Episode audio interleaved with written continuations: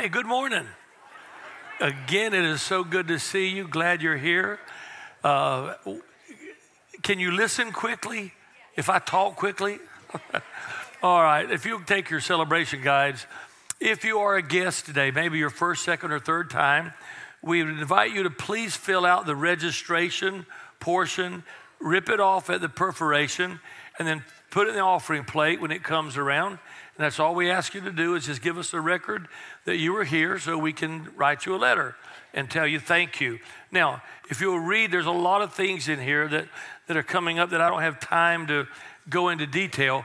One of the ones that's kind of kind of fun. Y'all remember that guy Gallagher that used to smash the pumpkins? The youth are going to be doing that tonight. So smashing pumpkin night along with everything else. Yeah, be great. And please read about the annual golf tournament uh, if you would please.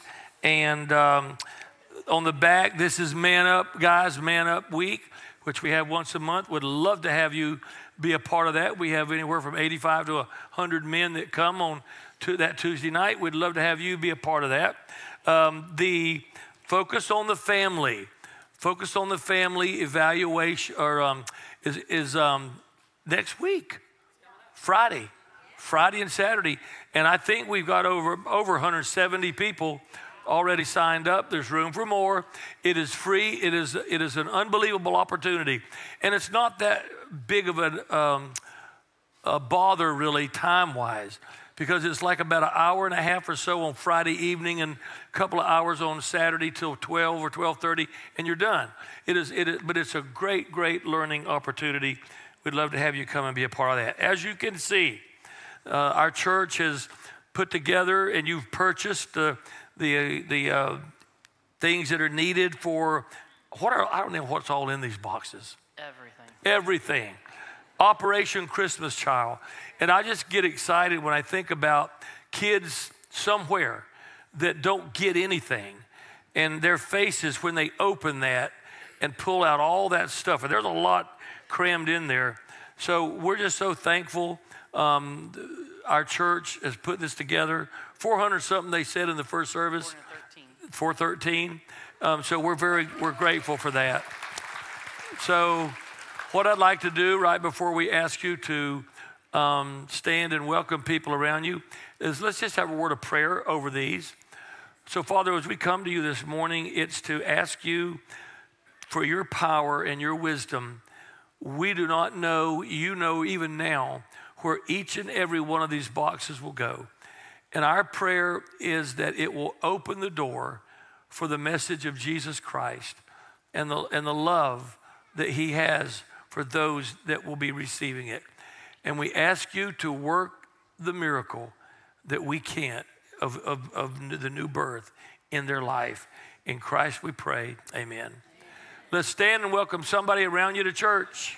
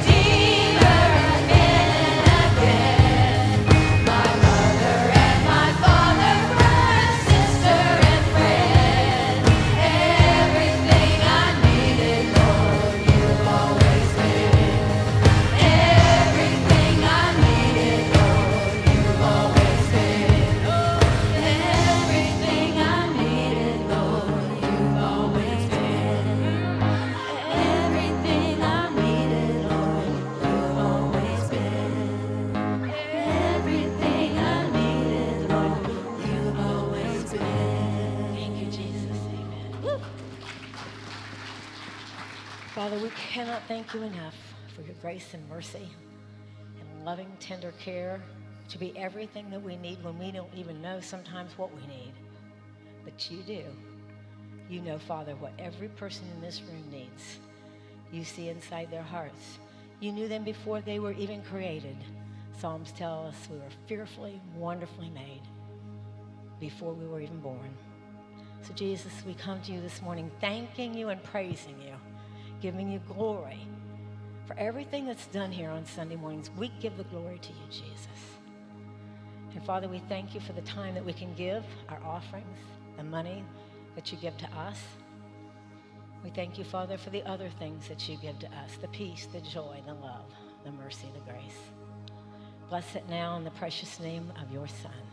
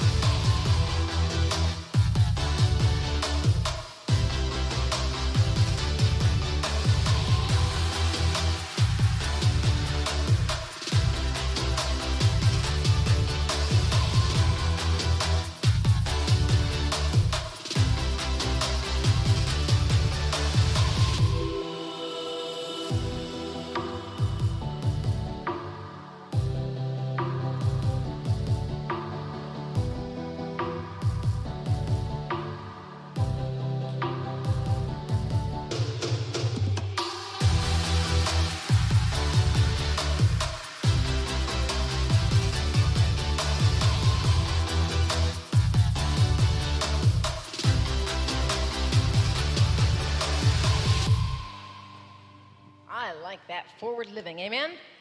Let's stand this morning.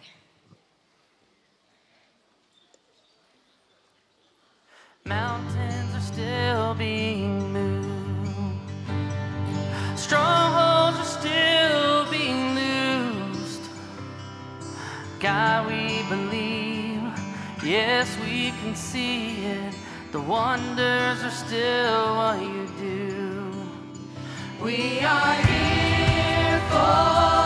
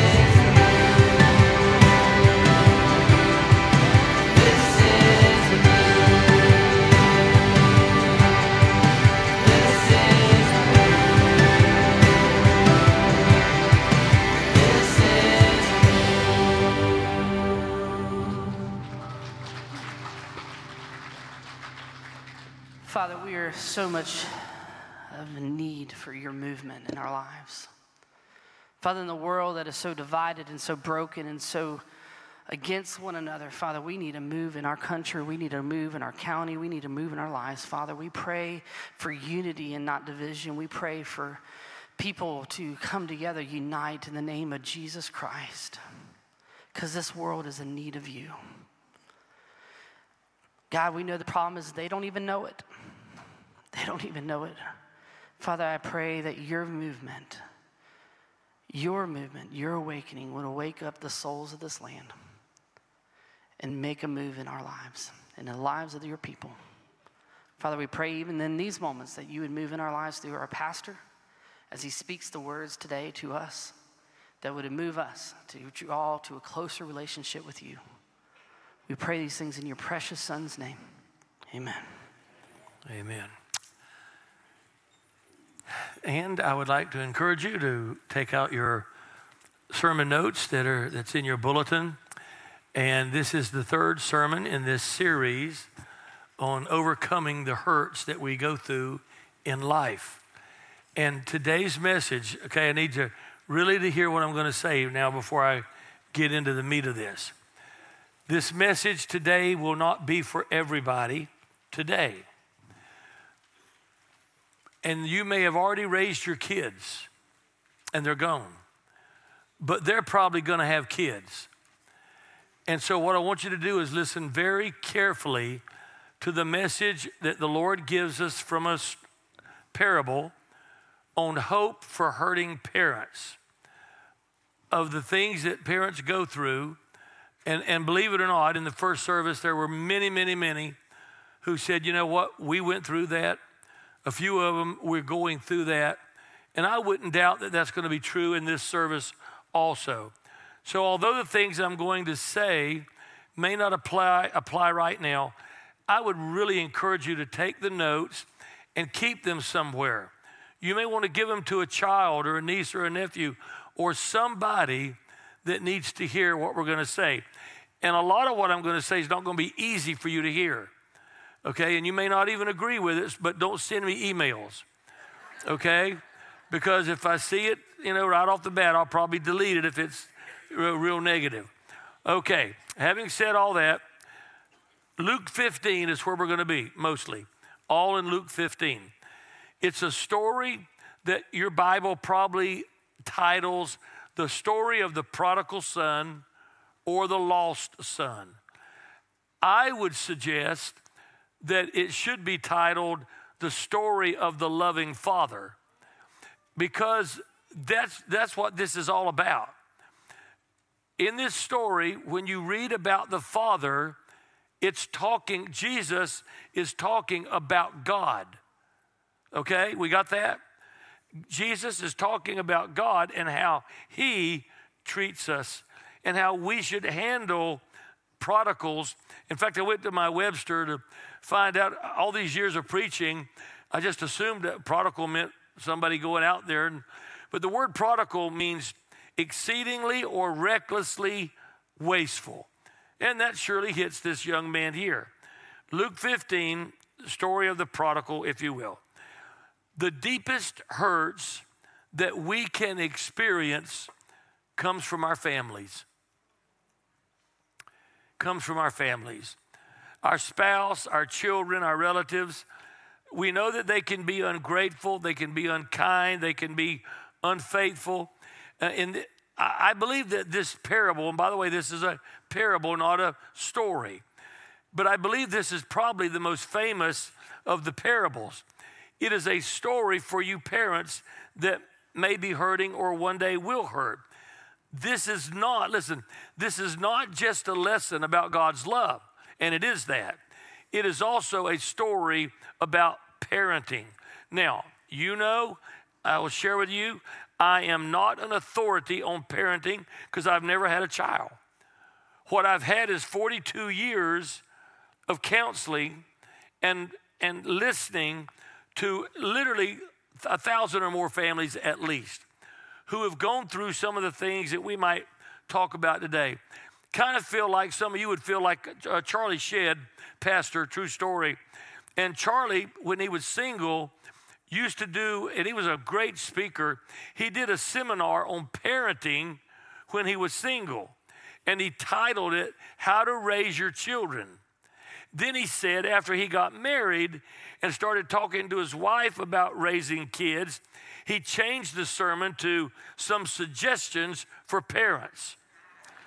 Then he said, after they had their first child, he changed it to some feeble hints to fellow strugglers.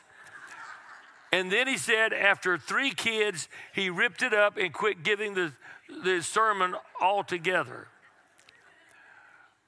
One pastor had, true two, he had three kids. He had a, a girl first, two boys. And the, the girl that was born first was very bright. I mean, at a very young age, she just could pick up anything and, and know it, repeat it, so forth. So he was trying to find life verses for his kids that fit them. And he said the first one was all in 1 Corinthians, 1 Corinthians 12 1. I would not have you to be ignorant, brothers. He, of course, changed it to sisters for his daughter. The second one, he said, when the boy was born, a preschooler, he was always making a mess. Everywhere he went, he left a mess and a pile of stuff, and he was always having to put it away. So he said he chose 1 Corinthians 13 11 for that boy, which says, When I became a man, I put away childish things. And then the big one that I like, his baby, the, this, the third, the boy, the, the baby, his verse for him was 1 Corinthians 15 51. We shall not all sleep, but we shall all be changed. We used to have that on the nursery. It was a sign on the nursery for all the babies in there. I guess what I'm saying is, I'm not an authority, but God is. And that's what we're going to be looking at today. One of the things that has really bothered me for 42 years in doing this is why godly parents have kids that go astray. It happens all the time. It happens in the Bible. It happens in church history. And over all those years, some of the most godly people I know had kids that went off the deep end. And you say, why? Well, I don't know the answer to that. I, I, don't think there is now a single answer for that. There's a lot of factors, and I think a lot of parents carry around a lot of guilt thinking that they're the only thing responsible for their kids, and there's not there are a lot of other factors, as we're going to see, in, in their life. But as a pastor, I think I see more than other people the hurt and the heartbreak that happens in a family when one of those members is living a lifestyle that is out of the will of God and it messes up everybody else. Everybody else has to deal with it. So today I want us to look at this story and and, and listen, this is very vital. We're talking about kids that are out of your control. we're not talking about babies. They are 100% in your control. And the little in elementary and, and, and, and even into high school, I still believe they should be under your control. Now, I know it's hard today with all this Department of Children and Families and parents worried that if they really crack down on a rebellious kid, they're going to be hauled off. And, and, and I don't know how to tell you, I could tell you privately about that, but uh, I won't say it here. but what I'm really talking about is when they grow beyond your control. And what we're going to see now, we're going to see three stages in this boy's life. And then under each one, if you'll notice, there'll be three little quick things that we want to say about it. Very important. What is stage one? Rebellion. The boy was in rebellion. And in Luke 15, beginning in verse 11, says this Jesus said, There's a man who had two sons, and the younger one said to his father, Father, give me my share of the estate. So he divided his property between them.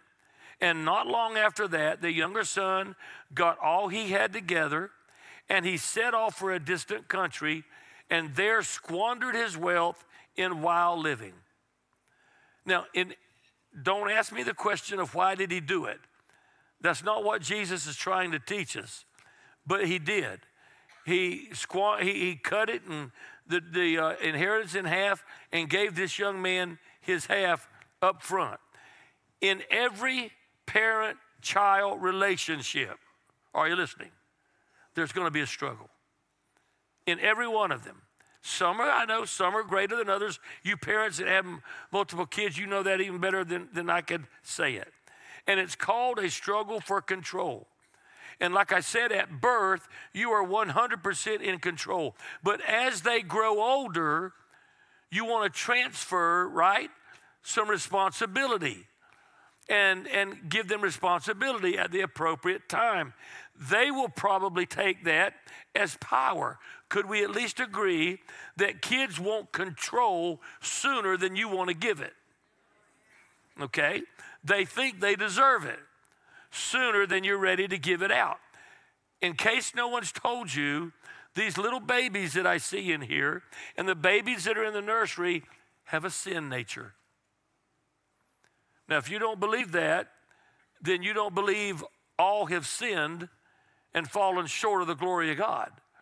But if you're a parent for about a month, you know they all have a sin nature. And here we have a classic confrontation. In verse 12, the young boy said, Father, give me. Right? Give me. See, that's the root of rebellion. If I could just do as I please, if I didn't have to answer to anybody, life would be great. He was evidently fed up with living on the farm.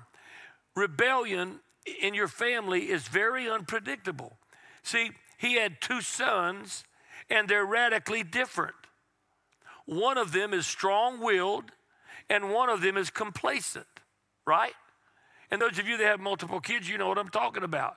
But both of them had problems. Both of them were rebellious. See, you, you can never tell right off which one of your kids is going to be the rebellious one. And a lot of times it's not even age related. Here, it's the younger one that's causing all the problems. So in verse 13, it says, He got all he had together, set off for a distant country, and squandered his wealth in wild living. I mean, he is going to live it up. Now I'm out from under mom and dad's control. I can do all the things that were forbidden at home. So he goes to the Sunset Strip in Jerusalem and he he rents a Cadillac and cruises the boulevard, having a ball. His daddy could not keep him at home. Now, you say, what age are you talking about? I don't know. But in our society today, I'm thinking around 18 you know, and, and, and, and on beyond that. Now, what I want us to do, we're talking about rebellion. What do you do when they are legally independent and you can't control them anymore? This father did three difficult things. But I think it's a model for us because, again, this parable represents God. And God is a perfect father, amen? He was a perfect father. So, what do you do when you can't control that kid anymore and they're living a lifestyle opposite of what you want? Here it is. Number one, you may not like this. Let them go. Let them go. First service heard people going, oh, no, but you got to let him go. This father did not chase him, he released him. I mean, now, I, I don't know about you, but if I had an 18 year old that came with that request, I wouldn't give him the money. But evidently, this guy did for the purposes of the Lord teaching us something here. No doubt in my mind that this daddy would have tried to reason with this boy. Amen? He'd have tried to reason with him. Number two, these get harder. Let them go. Number two, let them make their own mistakes.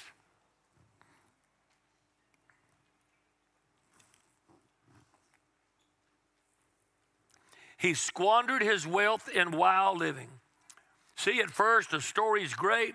It's party time. He's living it up. Again, he probably tried everything that, especially those things that were forbidden at home, tosses his family values to the wind, rejects his background, and is having a great time, wasting his life and his wealth. And any of you in here that are young and you haven't started any of this yet, let me tell you, rebellion is always a waste of life. Always. I want three questions to you, moms and dads, for you to answer these for me. Do you think this father knew that the son was going to start wasting this stuff? Yeah, sure. Do you think he knew that that boy's headed for trouble? Yeah. Do you think he was tempted to try to intervene? Yeah, absolutely.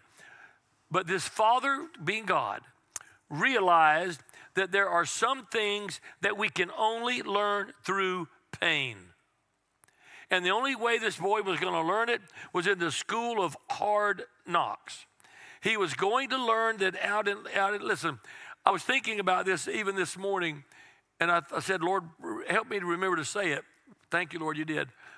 But when I think about the convictions in my life, not the preferences, not the things, you know, convictions that I have.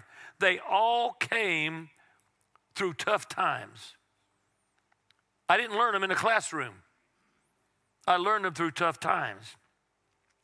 Now that's risky, but it's the only way for this kid. You let them make their own mistakes. Now, I want to say here, not in your notes, but I want to say it. I want to be direct, but a little kind in, in what I say whenever they go out on their own in rebellion and start living that way, and we'll get to that in a minute about pray for them, but bad things can happen that can ruin their life forever. Take their life, lose their life, lose somebody else's life, be on drugs, and it never seems to end. So you need to be very careful, but you still, you've got to let them make their own mistakes.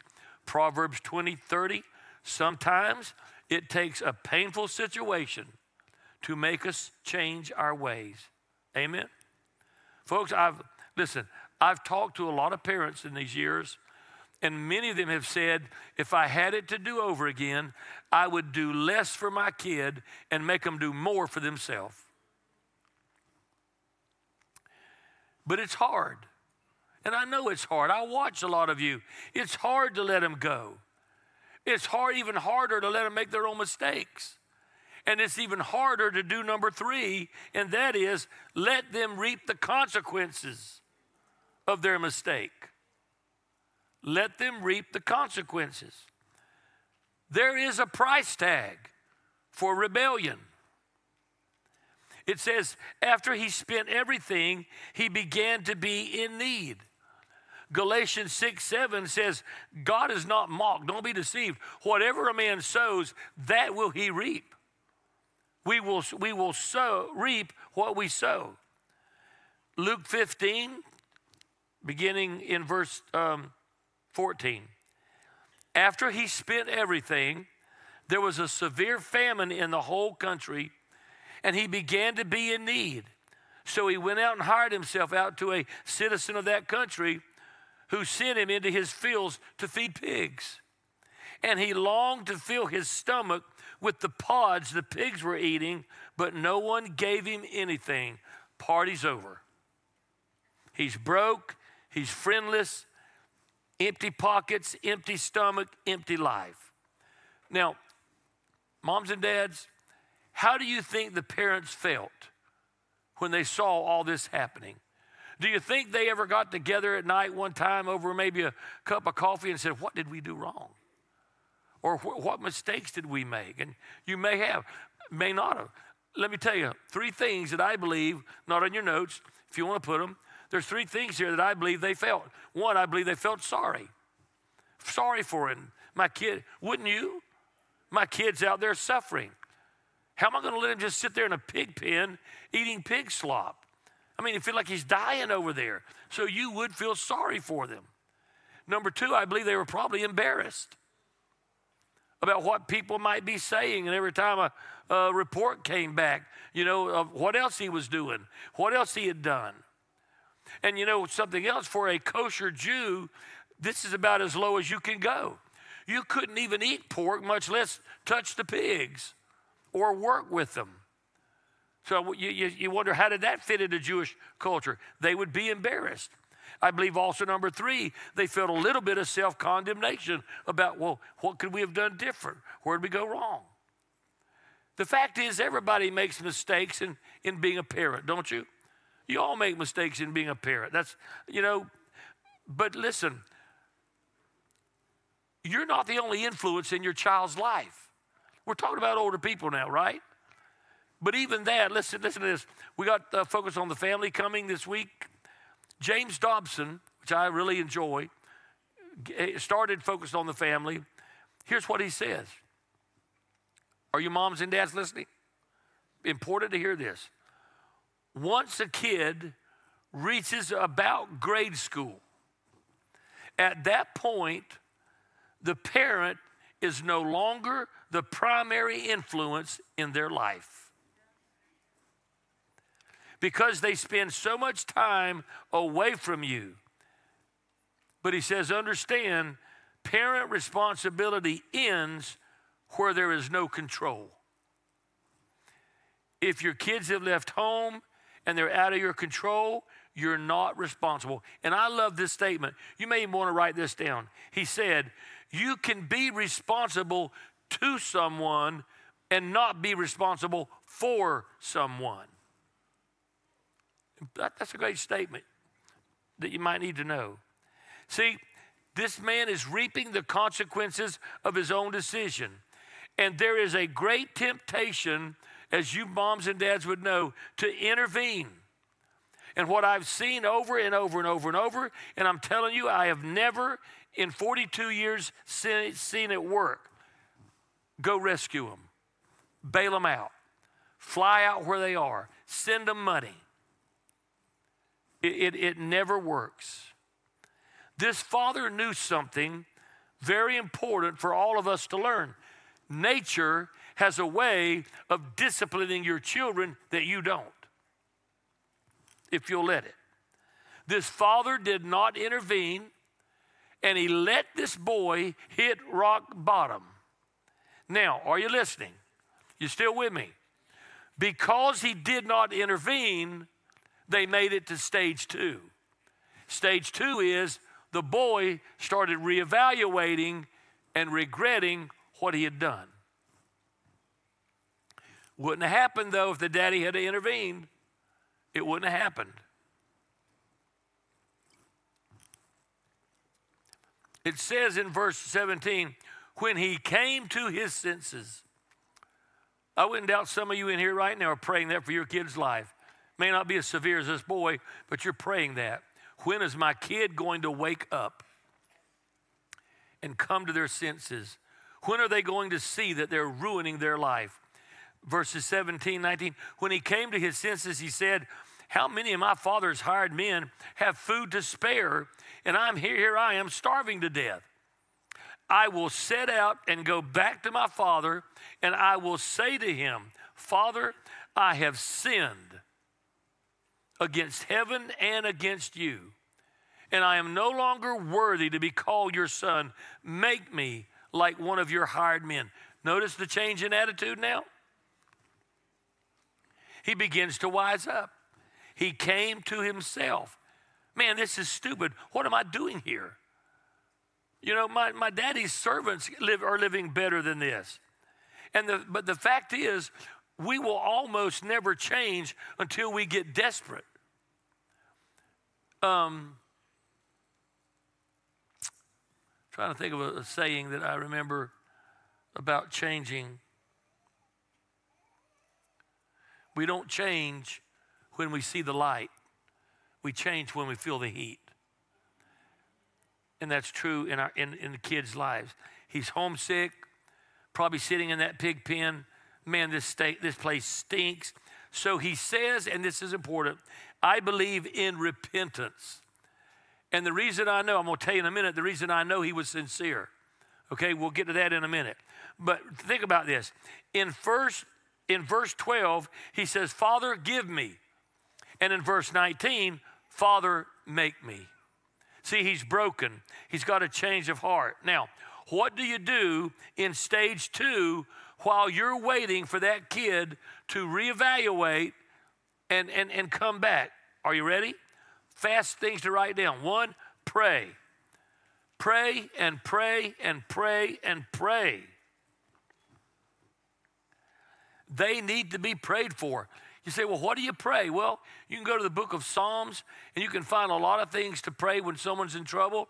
But I have, I have advised people over all the years when they're involved in something like this or a marital thing and someone's uh, stepping out of the boundaries. I have said you need to pray. I think it's in Hosea where it says you build a hedge of thorns around them so that the world's not attractive and can't get in, and the influences can't get into them anymore. So you pray. Folks, listen, from the day that that child of yours takes its first breath, the enemy is trying to get them and trying to ruin their life. So pray. Number two, commit. Commit them to the Lord. Are you listening? Listen to this. The things that are out of your control are not out of God's control. And that includes your kids. You may not be able to change the situation, but God can. Number three, wait. Wait patiently. Many of you, yeah, oh, many of many of you are doing that right now. But folks, that's hard, but there is a waiting period. And it takes longer for some. Some are waiting weeks, some are waiting months, some are waiting years. We've got people in here I know from the first service that said, I've been waiting seven years for them to come to themselves. Now, it, it takes longer for some, right? But whatever you do, don't step in and short circuit what God's doing. Now, because the Father waited, the son came to stage three. What is that? He returned. He didn't just reevaluate his life, he actually went back. Now, how you handle this, mom and dad, or mom, grandma, grandpa, is very crucial. Verse 20 of chapter 15. So he got up and went to his father, but while he was still a long way off, his father saw him and was filled with compassion for him. See, this is God, right? This is God. And was filled with compassion for him. He ran and threw his arms around him and he kissed him. See, he, he, he did these three things we're going to talk about in a minute. Now, remember, this is a father responding. It, this is not a human being. This is how God would do it. In, in fact, it's what God did for me in my rebellion. He, you know, he was there. He waited and he, he re- received. Now, let me give you the three things that are hard to do, but they're vital. One, love them faithfully. When they come back, love them faithfully. You never give up. It says, his father, while he was still a long way off, was filled with compassion. Not when he came and got his life all back together again. Not when he went home and got a bath. You know, and we'll talk about that in just a minute. You no, listen, no matter how far they fall, no matter how long you wait, leave the door open for them to have a change of heart and come back. And you love them faithfully. Number two, you accept them unconditionally. Okay, we need to talk about that with just a little bit. You accept them unconditionally. That does not mean you agree with what they did. Okay? And, and evidently, from the story, he's quit doing it because he's going home and he's had a change of heart. You don't agree and you don't allow the sinful living to be brought home uh, to everybody else. But you, but you never give up. You never give up. It says he ran and kissed him and hugged him. Can you imagine, folks? This, this boy, young man, had just come from the pigs. There is no, I mean, and it said nobody gave him anything. Uh, he probably had slop hardened in his beard, in his hair. I mean, smelled terrible. And I would have, I would have probably, to be honest with you, I'd have probably, when he came out, I said, Whoa, go to the house, tell mama to get the bath ready, and you get a bath and you shave and you change clothes and you come back. He didn't do that. What did he do? He ran out and gave him a bear hug and he kissed him. And you, some of you may say, well, Pastor, how can I accept them without lowering my standards? Listen, here's what you need to understand there's a big difference between accepting someone and approving, right, of what they're doing. You don't have to approve of what they're doing, so don't misunderstand that. Now, I want to say something here about the daddy going out to this child and hugging him. It's, it's the language of love, folks. The, the language of acceptance is physical. Daddies, granddaddies, men, can I talk to you for just a minute? Maybe a few ladies, but most ladies don't have a problem with this. It says he ran and he hugged him and he kissed him and he caressed him. Sometimes a hug can make all the difference in the world. And when I'm over there at the youth on Sunday evening, and I'm sitting there watching the kids as we're eating and they're coming and going and stuff, I think, Brian, I can't tell you how many times I've thought, I wonder if that boy or that girl has ever had daddy put their arms around them and say, I love you. I doubt it. I doubt it. And man, that just that breaks my heart. I I'm so proud of you. What a difference that would make. You say, well, Pastor, we weren't brought up that way. Change then. Daddy, change. Then the son said, Father, I have sinned against heaven and against you, and I'm no longer worthy to be called your son.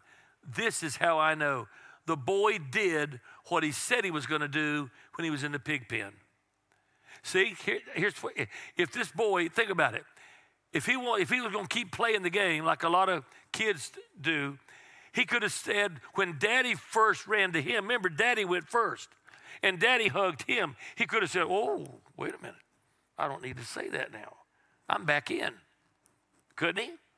That would have been what most would have done. No.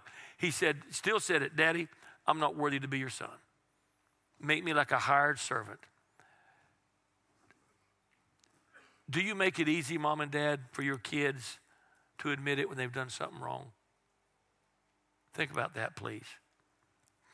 Number three, forgive them completely. Forgive them completely. But the father said to his servants, Quick, bring the best robe, put it on him, put a ring on his finger, sandals on his feet, bring the fattened calf and kill it. Let's feast, let's celebrate. Nothing about reminding him over and over of what he had done and, you know, and, and no, you're not going to be allowed to do this and so forth. Uh, other things I'd like to say, but I'm out of time. I want to tell you the three things he did under this point. Number one, he said, bring forth the robe. In Jewish culture, that was a sign of sonship. Then he said, put a ring on his finger. Now, in case you don't know that, in those days, the ring was a signet, it was like a credit card.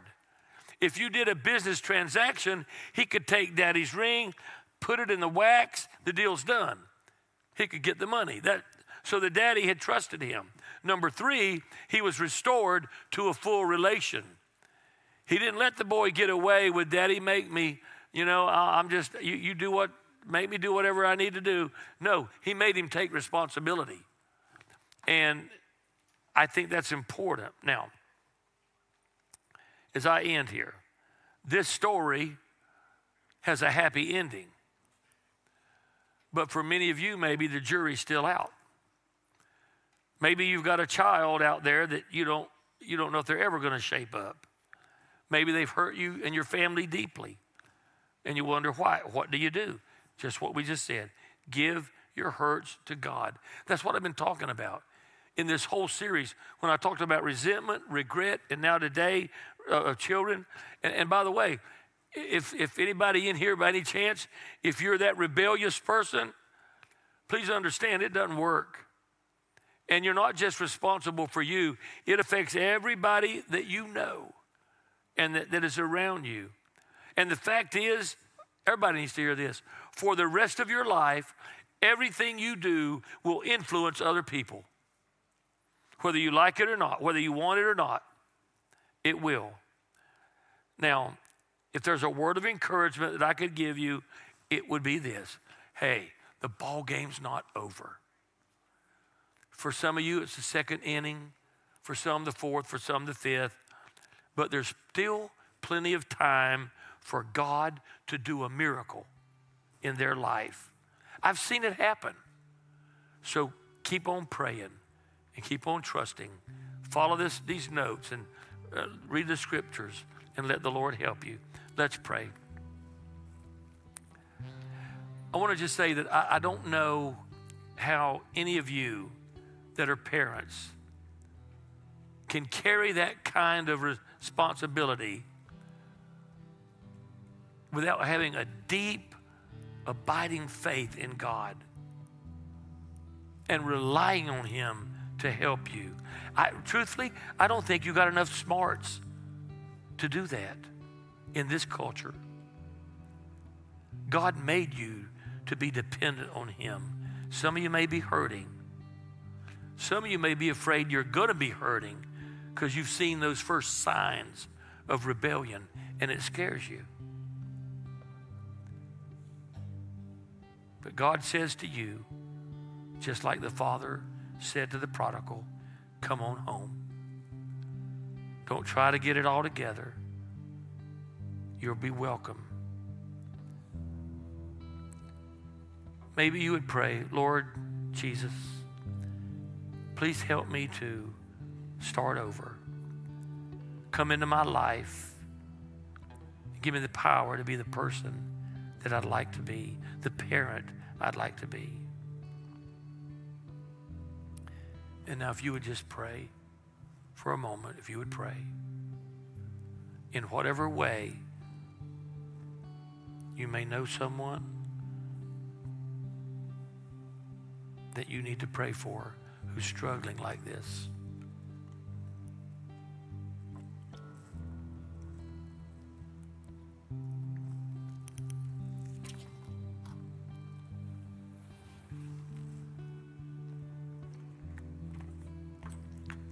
Lord, thank you for today. I, I want to ask you to forgive me if I said anything that I shouldn't have, or if there was something I should have said and I forgot it. I pray that your word, because that's all that matters, what we say will be forgotten in an hour. But your word and what Jesus said will last forever. And we thank you. In Christ's name, amen. God bless you. Turn the lights up. Let me see this good looking group. Have a great day. Enjoy the Sunday afternoon. I know I am.